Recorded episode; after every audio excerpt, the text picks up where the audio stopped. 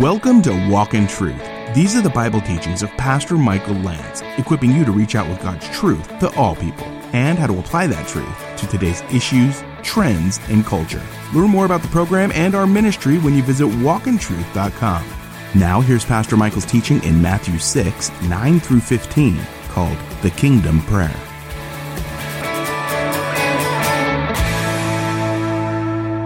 You guys here. We're going to be in the book of Matthew as we continue to move verse by verse through the book. The kingdom prayer. This is the famous, what we know as the Lord's Prayer. So why don't you go ahead and, uh, in fact, you're, you're not going to need your Bible at the moment because we're going to read it up on the screen. Why don't you stand if you're able to stand with us? There, when you walk into a church like this, there's probably represented multiple versions of Bibles that you hold.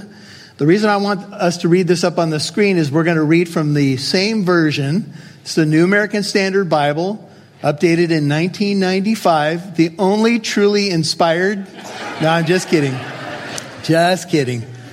But this will keep us on the same page, otherwise, we might be a little bit off with one another. All right? Now, before we do this, this is going to be our reading as we normally would do it and our opening prayer. By the way, you don't have to pray always with your eyes closed. I don't know that there's a verse in the Bible that says close your eyes when you pray. And if you're driving, it's not a good thing to do anyway, right? Which probably should be a lot of when we are praying is when we're driving. All right, so here's the text. We're going to read it out loud together. We'll read it kind of slow. I want you to try to make it a prayer as you read it. All right, so Jesus opens it with pray then in this way. Let's begin together.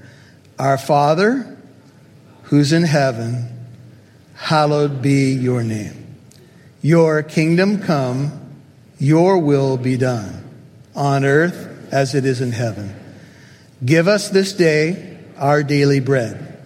Forgive us our debts, as we also have forgiven our debtors.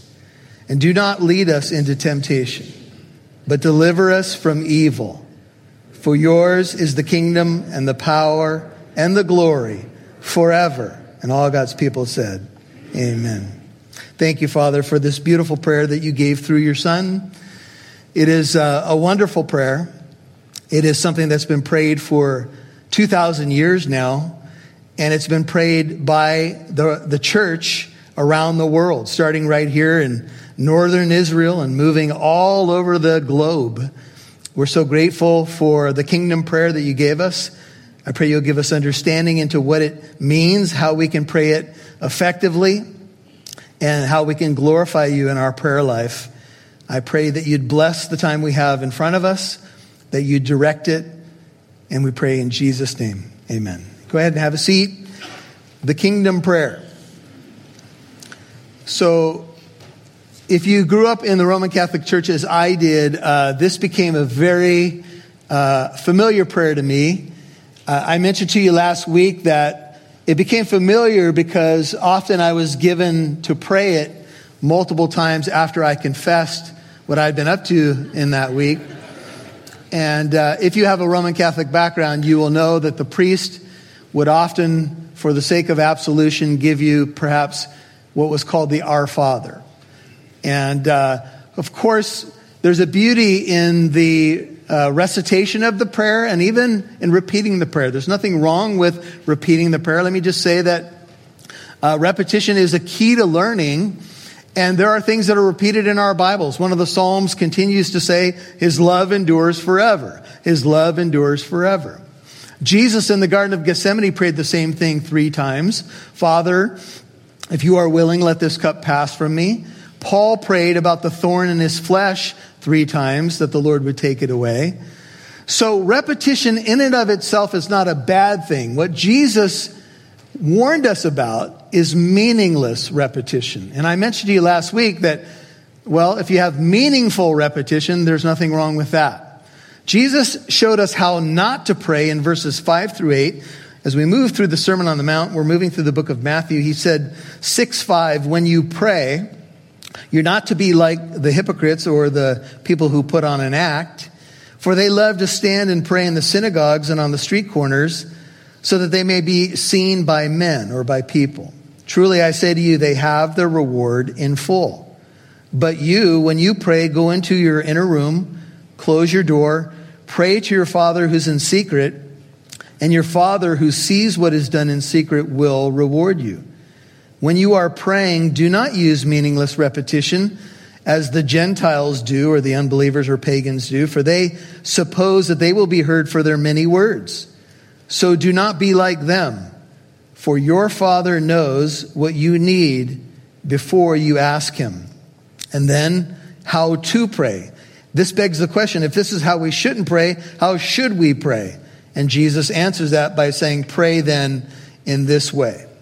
And so, this is another way that we Seek first the kingdom of God. I mentioned to you when we opened the book of Matthew, we've called this overall the gospel of the kingdom, and we are called to pursue the kingdom, pray the kingdom, pursue the kingdom, and preach the kingdom. This particular message is about how to pray the kingdom. What does our prayer life look like? What should be the trajectory of my prayers? Uh, how should I orient my heart in terms of the way that I pray? The disciples were watching Jesus pray, and Luke has a form of this prayer. You don't have to turn there, but if you're taking notes, it's in Luke chapter 1. It came about while Jesus, I'm sorry, Luke 11 1, while Jesus was praying, and he did often pray, in a certain place after he had finished, one of his disciples said to him, Lord, teach us to pray, Luke 11 1, just as John also taught his disciples. And so it was Jesus' own prayer life that kind of sparked the question from one of the disciples. And then Jesus went into what we know as the Lord's Prayer. This is technically not the Lord's Prayer. You could say it's the disciples' prayer. I think it's best maybe called the kingdom prayer because it does include your kingdom come and then it has what's called a doxology at the end. We'll talk about whether or not that's an original doxology because some of you have it in brackets and it's not in some of the other uh, versions of the Bible. But it, it is a prayer for your kingdom come, and then yours is the kingdom and the power and the glory. The focus of the prayer is certainly on the kingdom of God.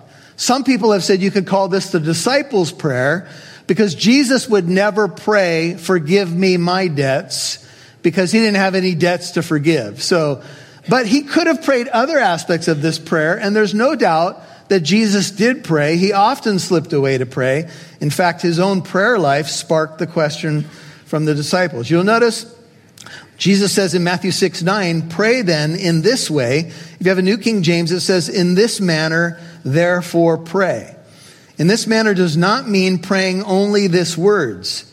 It means to pray after this manner or in this way or in the following manner.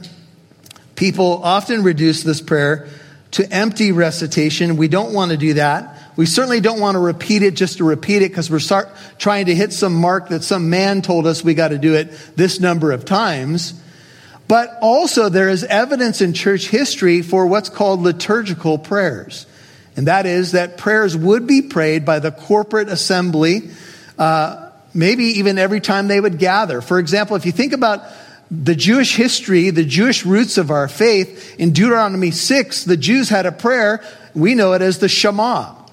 Hear, O Israel, the Lord our God, the Lord is one. We know that the, the blessing that we all enjoy, the Lord bless you, the Lord keep you, the Lord be gracious to you, make his face shine upon you and give you shalom, is a prayer that was prayed regularly in the synagogue.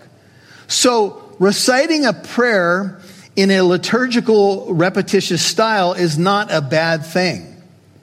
Uh, France, in his commentary, says Christian tradition has always found the words of this prayer suitable either for repetition or as a template for more extended prayer or as a basis for thinking and teaching about prayer and its priorities. Close quote. So France says you could repeat the prayer and it would be very meaningful to do so, or the prayer that Jesus gives could be a kind of a bullet point for our Western minds to keep us on track to focus on God and His will and His name and then our needs and in probably in that order. So for example, if you were to pray, Our Father, you are in heaven, hallowed be your name, that might be a template where then you would say something like this, Lord, may I glorify you as I live this week or live this day. May you be sanctified in my heart as Lord. May I treat your name as holy. So you could kind of, you know, springboard from the basic, uh, you know, idea there or the principle that Jesus laid down. Either way, I think it's acceptable to God. There's nothing wrong with repeating the prayer, nothing wrong with the rich pattern of the prayer to be one that you would use in your life. Now, the structure of the prayer I want to uh, outline for you because I know a lot of you enjoy seeing structure before we jump into a sermon. So let me just say that the prayer starts with an address. Who, who is it that we're praying to? We'll get, excuse me, get to that in a minute. And then there's three petitions about God and his kingdom and three petitions about us. So the address, three and three to God and about us, and then a final doxology, which kind of caps it off. That's where we're headed. Let's start with the address. The address is Our Father. You will see no singular pronouns ever in this prayer. This is a corporate prayer where it is directed towards a group of disciples or a group of citizens of the kingdom of God. This is not about my Father, although He is my Father. It is our Father. It is a, there's a corporate mindset to the prayer. And this is a good thing, I think, because we, we find strength in the corporate setting. Our Father, plural, reflects the Aramaic uh, vocative of Abba. So, though the New Testament is written in Greek and the word for father in Greek is pater, P A T E R, by extension, that's where they get the idea of the Pope, by the way, what they would call Catholics would call the Holy Father, Pater. But here, Jesus would have prayed it Abba. You'll hear more from Pastor Michael in a moment. Hi, I'm Rob Newton, Program Director for the Walk in Truth program. This year has given Walk in Truth many reasons to be thankful. Walk in Truth has reached more listeners than ever before with seven radio stations throughout the country, including right here in Southern California. In addition, Pastor Michael's teachings are listened to by thousands of people around the world thanks to the podcast. This year has brought new blessings as well. Listeners can listen to Walk in Truth's daily episodes, watch videos, and read the Bible through the new Walk in Truth app. The app also allows for new possibilities we hope to launch next year. Stay tuned for that. I am also very happy to announce that thanks to recent giving by some members of Living Truth and Walk in Truth listeners, we now have the funds to broadcast in San Diego on K Praise oh 106.1 FM and AM 1210. The Lord is moving, making His gospel known, and like many other Living Truth ministries, He's using the Walk in Truth program to do it. We are thankful for your partnership and for your prayers. We can't wait to see what the Lord does with the Walk in Truth program in 2024. We'd love to see who's listening, so please connect with us on Facebook or Instagram. Just do a search for Walk in Truth Show. Now, back to Pastor Michael Lantz right here on Walk in Truth. A group of citizens of the kingdom of God. This is not about my Father, although He is my Father. It is our Father. It is a, there's a corporate mindset to the prayer. And this is a good thing, I think, because we, we find strength in the corporate setting. Our Father, plural, reflects the Aramaic uh, vocative of Abba. So, though the New Testament is written in Greek and the word for father in Greek is pater, P A T E R, by extension, that's where they get the idea of the Pope, by the way, what they would call, Catholics would call the Holy Father, pater. But here, Jesus would have prayed it Abba. Abba, if you look at the original Hebrew word for father, is just simply two letters. It's an A, it's an ox head that is kind of turned that looks like our A, and it, and it points to the strong leader of a house, like strength of an ox. The strong leader. And then it's a B, it's the bait, so it's Ab. Just think of AB going from right to left and it would be the strong leader of the bait, which is the house. So, father in Hebrew means the strong leader of the house. If you walk out the word Abba, it really means the one who is my source, my leader. In fact, scholars would say that when you say Abba, Father, you are saying, You are my God. Just like David would say, The Lord is my shepherd. You are saying, You are my Father, but you are our Father collectively. We could pray that perhaps if we were praying with our family or in a corporate church setting, that kind of thing. So the word Father is Abba, and I believe that it's just fine if you would want to address God as Abba because that is literally the Aramaic term. And that, that's a little bit more of a familial kind of, uh, more, maybe a more of a, a close way to say, uh, we might say it daddy. Maybe that's a little too loose for what the Hebrew is after here, or the Aramaic. But it, it is a, certainly a word of familial trust.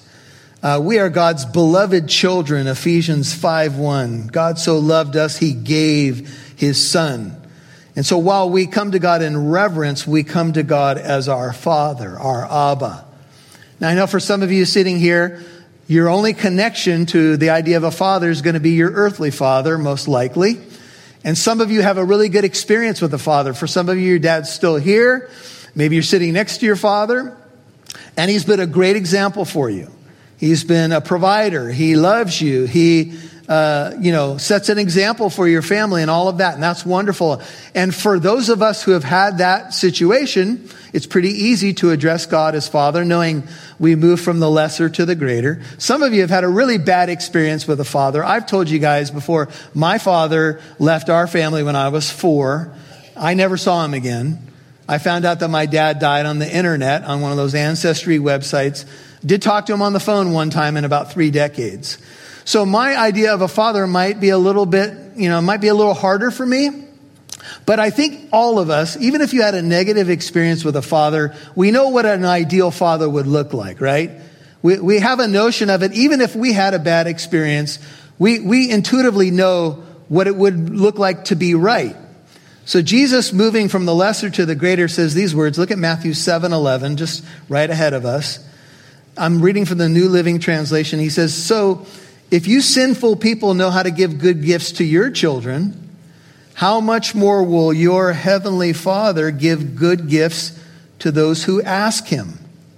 So when we uh, address God as our Father, He is our Father collectively as the citizens of the kingdom. We are a family of God, and we're in a privileged position because we've become children of God through our Lord Jesus Christ. John 1:12 As many as received him to them he gave the right to become children of God.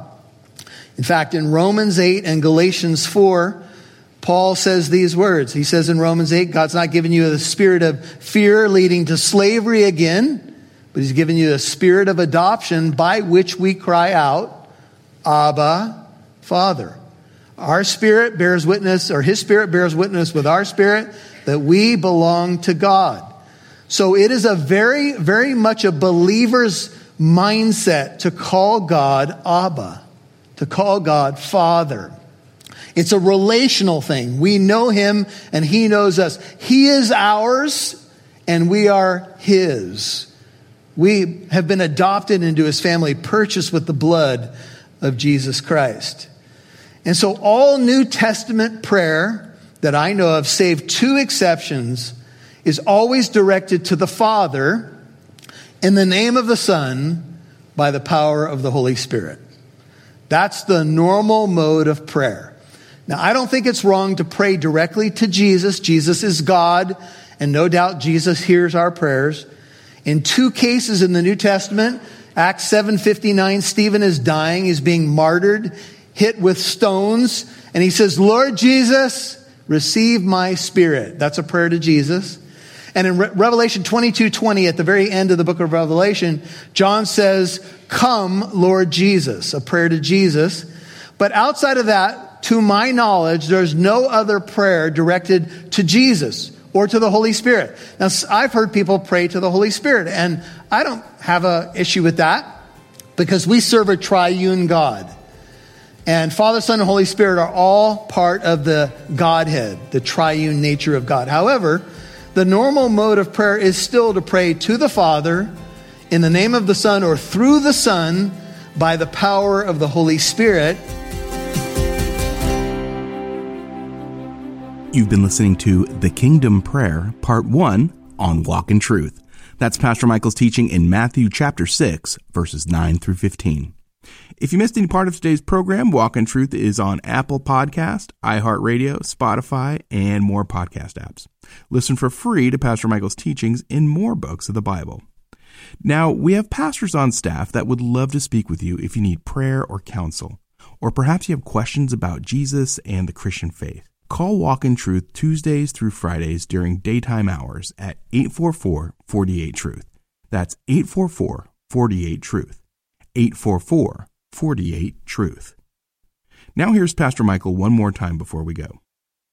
Well, as we study the Kingdom Prayer, the famous Lord's Prayer, we start off with Our Father. And right there, you know, that can be a hard one for many, many people because often there are many who are fatherless. And so if a father is a picture of God, well, then how do I handle that if I didn't have a father or at least a father that was involved in my life? What if I had a really negative experience? What if it, he was untrustworthy or he bailed on the family? That's my story. So what do we do? Well, God is the father of the fatherless, Psalm 68, I think it's verse 5. He can minister to you in the fatherless days, just like when someone doesn't have a spouse, the Lord can be their spouse, as it were. And the Lord is our Father. So despite whether you had a great experience with a dad or a not so great one or something in between, God is our Father. And let's not forget who is in heaven. He's our heavenly Father. Now, what does that mean? That means that He's above us. He's our creator. He's the sustainer. But at the same time, He wants us to think of Him in familial terms. He's our Father. He's your Father. If you're a Christian, He's your Father. And, you know, when, when it's right, when a father has a, a wonderful relationship with a son or a daughter, well, that's beautiful. A trust relationship, you know, when we're little, we look up to a dad. All, all the best is what we need to think of. And, and you may need to overcome a negative experience, but just remember, he's our father who's in heaven. He's not like an earthly dad. All earthly dads will fall short, but our heavenly father is perfect, good. Every good and perfect gift comes down from him. Do you know him? Do you know the Father through the Son, Jesus Christ? You know, he so loved you, he sent his one and only son. That's how much the Father loves you. John 3:16 the Father sent his son to save. You know, we're coming on the Christmas holiday here and that's what the Christmas holiday is all about. Jesus was sent on a saving mission from who? From the Father. To do what? To die for us, to rise for us, to fulfill the law for us. That's the gospel. And if you have never trusted Jesus, what a wonderful time of the year to trust him, to get right with God through the work of the Son.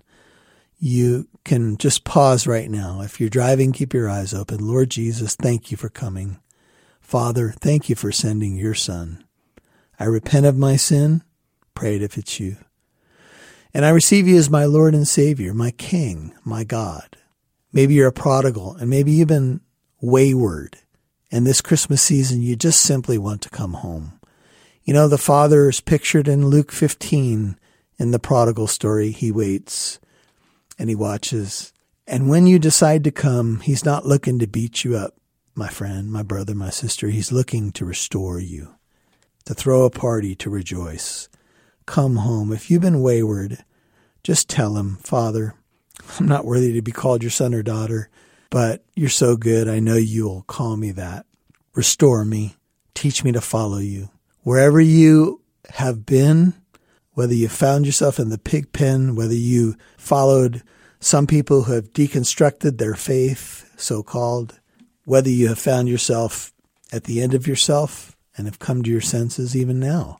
As you're, as you're driving in your car, you can come to your senses. As you're sitting at home, as you're listening to a podcast, you can come to your senses and just come home. Come home to the Father through the Son. Hey, if we can help you in any way, or if you made a decision to follow Christ, reach out to us at walkintruth.com.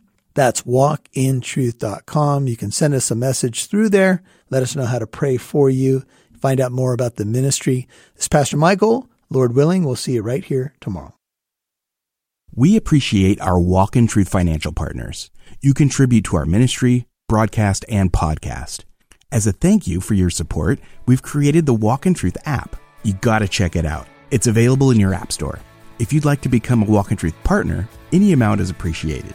You can now give on the Walk in Truth app or visit walkintruth.com.